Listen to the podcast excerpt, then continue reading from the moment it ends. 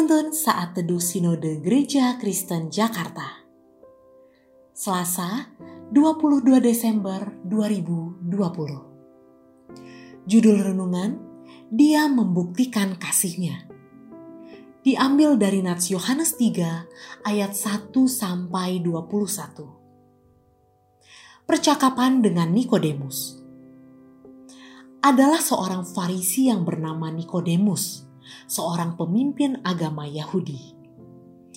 Ia datang pada waktu malam kepada Yesus dan berkata, "Rabi, kami tahu bahwa Engkau datang sebagai guru yang diutus Allah.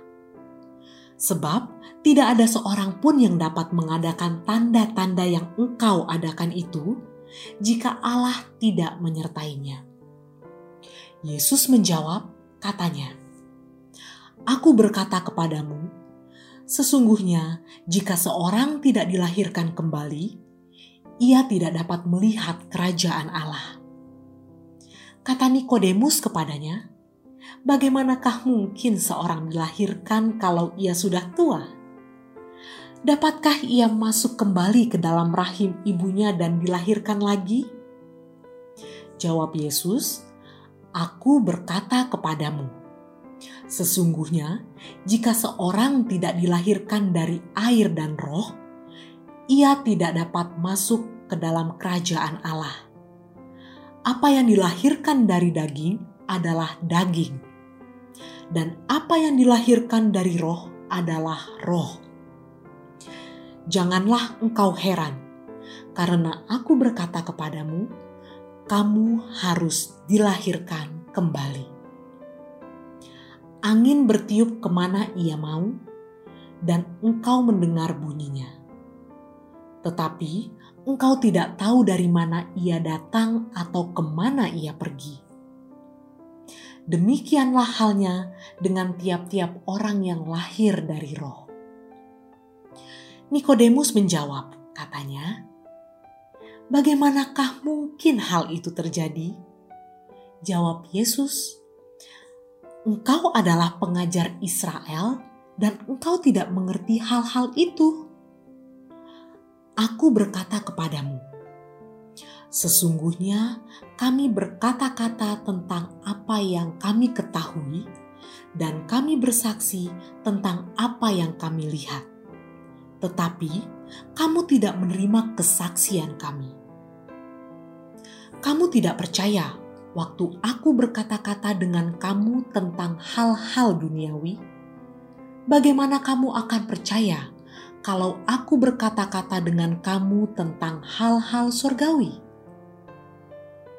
Tidak ada seorang pun yang telah naik ke sorga selain daripada Dia yang telah turun dari sorga, yaitu Anak Manusia dan sama seperti Musa meninggikan ular di padang gurun, demikian juga Anak Manusia harus ditinggikan, supaya setiap orang yang percaya kepadanya beroleh hidup yang kekal.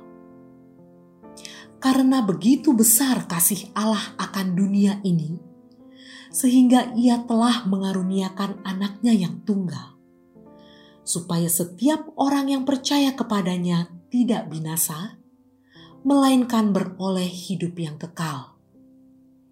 Sebab Allah mengutus anaknya ke dalam dunia bukan untuk menghakimi dunia, melainkan untuk menyelamatkannya oleh dia.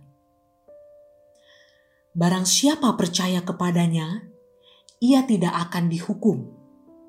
Barang siapa tidak percaya, ia telah berada di bawah hukuman, sebab ia tidak percaya dalam nama Anak Tunggal Allah.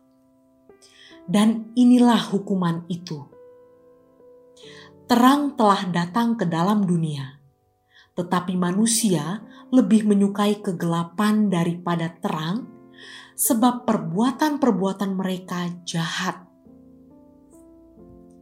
Sebab barang siapa berbuat jahat, membenci terang, dan tidak datang kepada terang itu supaya perbuatan-perbuatan yang jahat itu tidak nampak.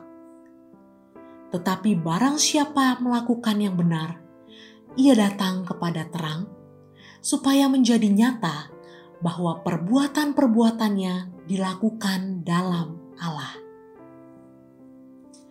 Kasih ibu kepada beta tak terhingga sepanjang masa. Adalah sebuah penggalan lagu yang mengingatkan kita tentang kasih ibu.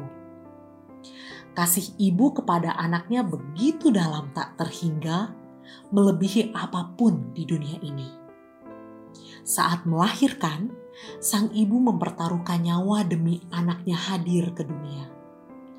Sang ibu jugalah yang merawat anak-anak dari bayi hingga dewasa. Dan ibulah yang sangat susah ketika melihat anaknya terbaring sakit.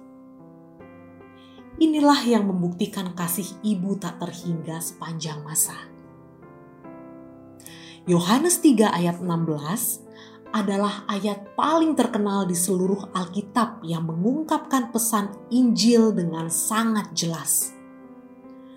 Hampir setiap kata di dalamnya penting. Misi Yesus dalam inkarnasi dan salib dihasilkan dari kasih Allah. Konstruksi kalimat Yunani menggarisbawahi intensitas kasih Allah dia memberikan yang terbaik, putranya yang unik dan terkasih. Orang-orang Yahudi percaya bahwa Allah mengasihi anak-anak Israel. Tetapi Yohanes menegaskan bahwa Allah mengasihi semua orang tanpa memandang ras.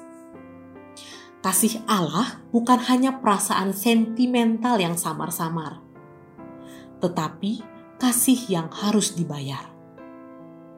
Allah memberikan apa yang paling disayanginya.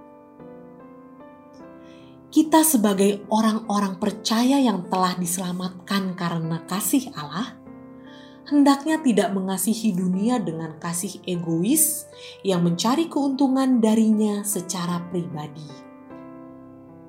Kasih yang kita nyatakan, biarlah terasa kemurniannya oleh dunia sehingga kasih kita menjadi aliran kasih Allah. Melalui kasih yang penuh pengorbanan, kita bagikan berita Injil bagi mereka yang terhilang. Karena kita tahu Kristus telah mati sebagai bukti kasihnya bagi mereka. Kasih jangan hanya menjadi sebuah wacana, tetapi kasih harus selalu menjadi sebuah tindakan. Kiranya Tuhan menolong kita.